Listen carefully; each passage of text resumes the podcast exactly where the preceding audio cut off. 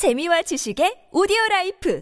팟빵 안녕하세요. 군사도폭입니다. 누가 봐도 너무나 불리한 전선 상황을 개선시키는데 아무런 도움도 주지 못하는 대규모 미사일 공격을 러시아군이 또 우크라이나 전국 각지의 인프라 시설과 여러 건물들을 향해 퍼부었습니다. 우크라이나 수도 키이우 현지 시각 11월 23일 무려 67발이나 되는 러시아군의 순항 미사일과 여러 공격 드론들이 또다시 우크라이나의 무고한 이들을 공격해 국제사회의 엄청난 비난을 받고 있는데요. 그런데 이것도 모자라서 러시아 예상보다 더 많은 희생자들이 나타나자 이 미사일 공격이 사실은 러시아가 아니라 우크라이나에 의해 이뤄진 것이며 이를 입증 입증할 증거를 가지고 있다는 어이없는 주장을 하고 나섰습니다. 그러나 이는 말도 안 되는 주장인데요. 러시아의 미사일 공격이 계속되자 주변국들 중 폴란드가 우크라이나의 방공망을 강화해 주기 위한 파격적인 조치를 독일에 부탁했습니다. 그리고 최근 은근히 우크라이나군에게 위협적인 존재로 떠오르고 있는 러시아군의 이란제 공격 드론들도 공격에 동원되자 이란과 철천지 원수나 다름없는 관계에 있는 군사 강국 이스라엘이 또다시 우크라이나의 game changer급 탄도미사일을 지원하겠다고 나섰는데요. 게다가 이 미사일을 지원하겠다고 나선 이스라엘의 지도자가 전설적인 이라크의 실전 사례 엔테베 작전을 성공시킨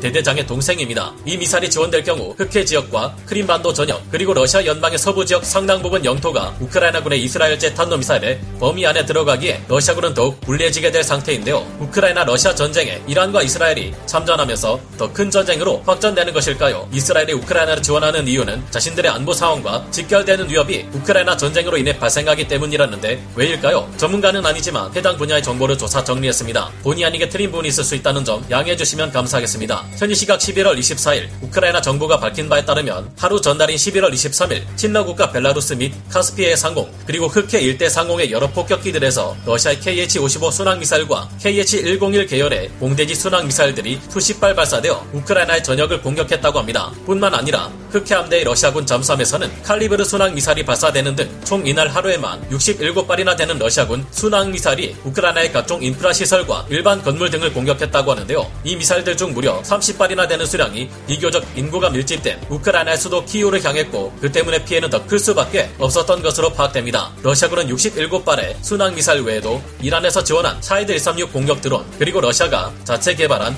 란셋 배회 탄약 드론까지 동원해 더욱 대규모의 공격을 가했는데요. 다행히 67발의 순항 미사일 중 51발의 순항 미사일이 격추되었고 최소 5대의 드론 또한 격추되었습니다. 그러나 요격되지 않은 나머지 16발의 순항 미사일과 드론들은 러시아군에게 위협이 되는 우크라이나 군과는 아무 상관이 없는 이들이었는데요. 그런데 갑자기 러시아 측에서 이번 미사일 공격은 러시아가 아닌 우크라이나 군의 것이라는 주장이 등장했습니다. 이 사진이 바로 그 근거라고 주장하고 있는데요. 해당 사진에는 미사일의 파편이 누군가의 손에 들려 있는데 lift라는 영어가 큼지막하게 적혀 있습니다. 이 미사일 파편은 공격이 일어난 현장에서 발견되었는데 러시아제 미사일에는 이처럼 영어 단어가 기재되는 경우가 없다는 것입니다. 해당 사진은 전투기들이 공대공 교전 시 사용하는 AIM-120 암람 계열의 미사일인 것으로 판명났는데요. 그러나 이런 약한 공대공 미사일로 우크라이나군의 건물이 완전히 초토화되어 무너져 내렸다는 러시아 측의 주장은 말도 안 되는 거짓말입니다. 전투기들은 초음속으로 공중을 날아다니며 급격한 기동이 가능해야 하는 만큼 강한 방어력을 갖춘 설계를 할 수 없습니다. 그 때문에 작은 충격에도 쉽게 파괴될 수 있으며 이 점 때문에 대부분의 공대공 미사일들은 탄두의 위력을 강화하기보다는 기동성과 추진력을 더 강화하는 쪽에 무게를 두고 설계되는데요. 서방의 대표적인 공대공 미사일인 AIM-120 암람 계열의 미사일들은 버전마다 비행 성능은 다를지언정 탄두의 중량이 고작해야 18kg 정도밖에 되지 않는다는 것은 공통된 사항입니다. 게다가 이 18kg의 탄두도 영화에서처럼 꽝 하고 부딪혀 크게 폭발하는 것이 아니라 최대한 격추 확률을 높이기 위해 적 전투기에 근접할 경우 근접 신관에 의해 폭파되어 파편을 적 전투기에게 날리는 방식으로 작동합니다. 이 같은 암람 공대공 미사일이 전투기를 공격할 경우 그 공격당한 전투기가 가진 미사일이나 연료 및 기계 장치, 항공 폭탄 등에 의해 거대한 폭발이 일어나는 것이지 만약 암람 미사일을 일반 콘크리트 건물에 쏠 경우 그 건물은 별다른 타격 없이 멀쩡할 것이 분명하다는 말인데요. 공격받은 현장에서 이 암람 미사일의 파편이 발견된 이유는 우크라이나군이 서방으로부터 지원받은 나삼스 방공 시스템이 이 AIM-120 암람 공대공 미사일을 지대공 방식으로 운용하기 때문으로 보입니다. 이 나삼스 방공 시스템은 키이우에 배치되어 러시아군의 항공기 및 순항 미사일들을 요격시키는데 우크라이나군이 미사일로 키이우를 공격한 것이 아니라 이 나삼스 방공 시스템의 암람 미사일이 러시아군의 미사일을 요격한 후 그 파편이 땅에 떨어진 것일 확률이 굉장히 높습니다. 그리고 이란에게서 전투복과 방탄복은 물론 2,400여 개에 달하는 이란제 샤이드 136 공격 드론과 탄도 미사일까지 지원받는 러시아군이 이제는 이스라엘의 초강력 탄도 미사일의 공격을 받게 되었습니다. 현지 시각 11월 23일 밀리터리 모니터링의 보도에 따르면 최근 강경한 입장을 내보이고 있는 이스라엘 정부가 이란에게 강력한 경고를 보냈다는데요. 지금처럼 이란이 러시아와 무기 거래를 계속 진행할 경우 이스라엘은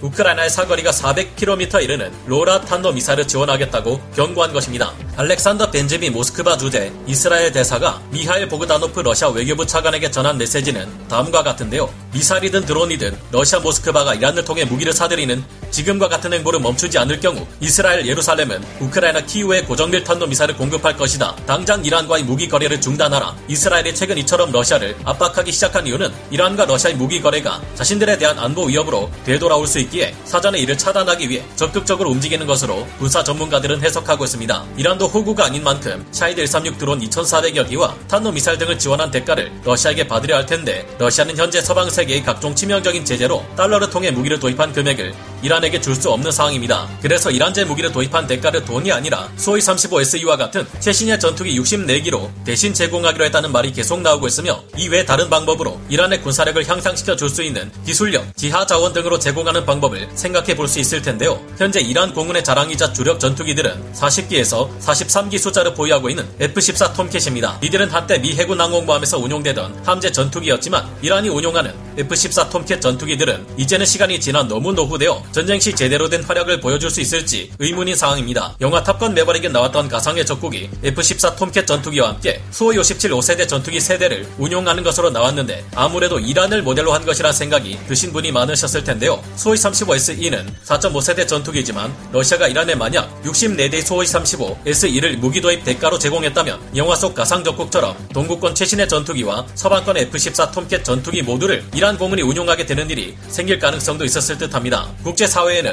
무기 금수 조치를 통해 이 같은 러시아와 이란의 무기 거래를 막고 있지만 지금까지 보셨다시피 이들은 그런 제재 따윈 깡그리 무시하고 마음대로 무기를 주고받고 있습니다. 하지만 이란에게서 드론과 탄도 미사일, 각종 무기들을 도입한 대가가 이스라엘 탄도 미사일 우크라이나 지원으로 되돌아온다면 이제까지의 시도는 모두 결과적으로 엄청난 실수가 될 듯한데요. 이스라엘이 우크라이나에 제공할 수도 있다는 로라 탄도 미사일은 독특하게도 6m 길이 일반 컨테이너에 6발까지 탑재할 수 있는 고정 밀 탄도 미사일입니다. 이 미사일은 400kg의 고폭 탄두를 장착하거나 600kg의 관통형 탄두를 장착할 수 있으며 원래 250km의 사거리를 가지지만 탄두의 무게를 조절함으로써 300km에서 400km 이상의 사거리 범위 안에 있는 모든 지상 목표물을 공격할 수 있습니다. 일반적으로 육군형의 경우 4발들이 이동식 발사대를 통해 운용되며 해군형의 경우 6발들이 발사대를 통해 운용됩니다. 발사에 걸리는 준비 시간은 5분에 불과하며 원형 공산 오차가 5m밖에 되지 않을 정도로 매우 뛰어난 명중률을 자랑하는데요. GPS 위성항법 장치 및 관성항법 장치 INS에 의해 유도되며 대전자전 기능까지 가지고 있습니다. 또한 통제소와 암호화된 무선 교신으로 통제되기에 러시아군의 전자전 jamming 장비에 영향을 받지 않고 정확히 우크라이나 국경 넘어 러시아 본토의 전략 시설을 타격할 수 있을 것으로 보입니다. 이스라엘판 ATACMS라 불리는 이 로라 탄도 미사일은 최대 70도까지 급경사 폭격 프로그래밍이 가능하며 무엇보다 일반 6m 길이 컨테이너를 통해서도 발사할 수 있어 군용 차량이 아닌 일반 차량으로도 발사가 가능할 것으로 보여 더욱 위험합니다. 위장한 우크라이나군이나 파르티잔 등이 우크라이나 국경에서 일반 컨테이너 차량 속에 이 로라 탄도 미사일을 숨긴 채 끌고 와서 발사할 경우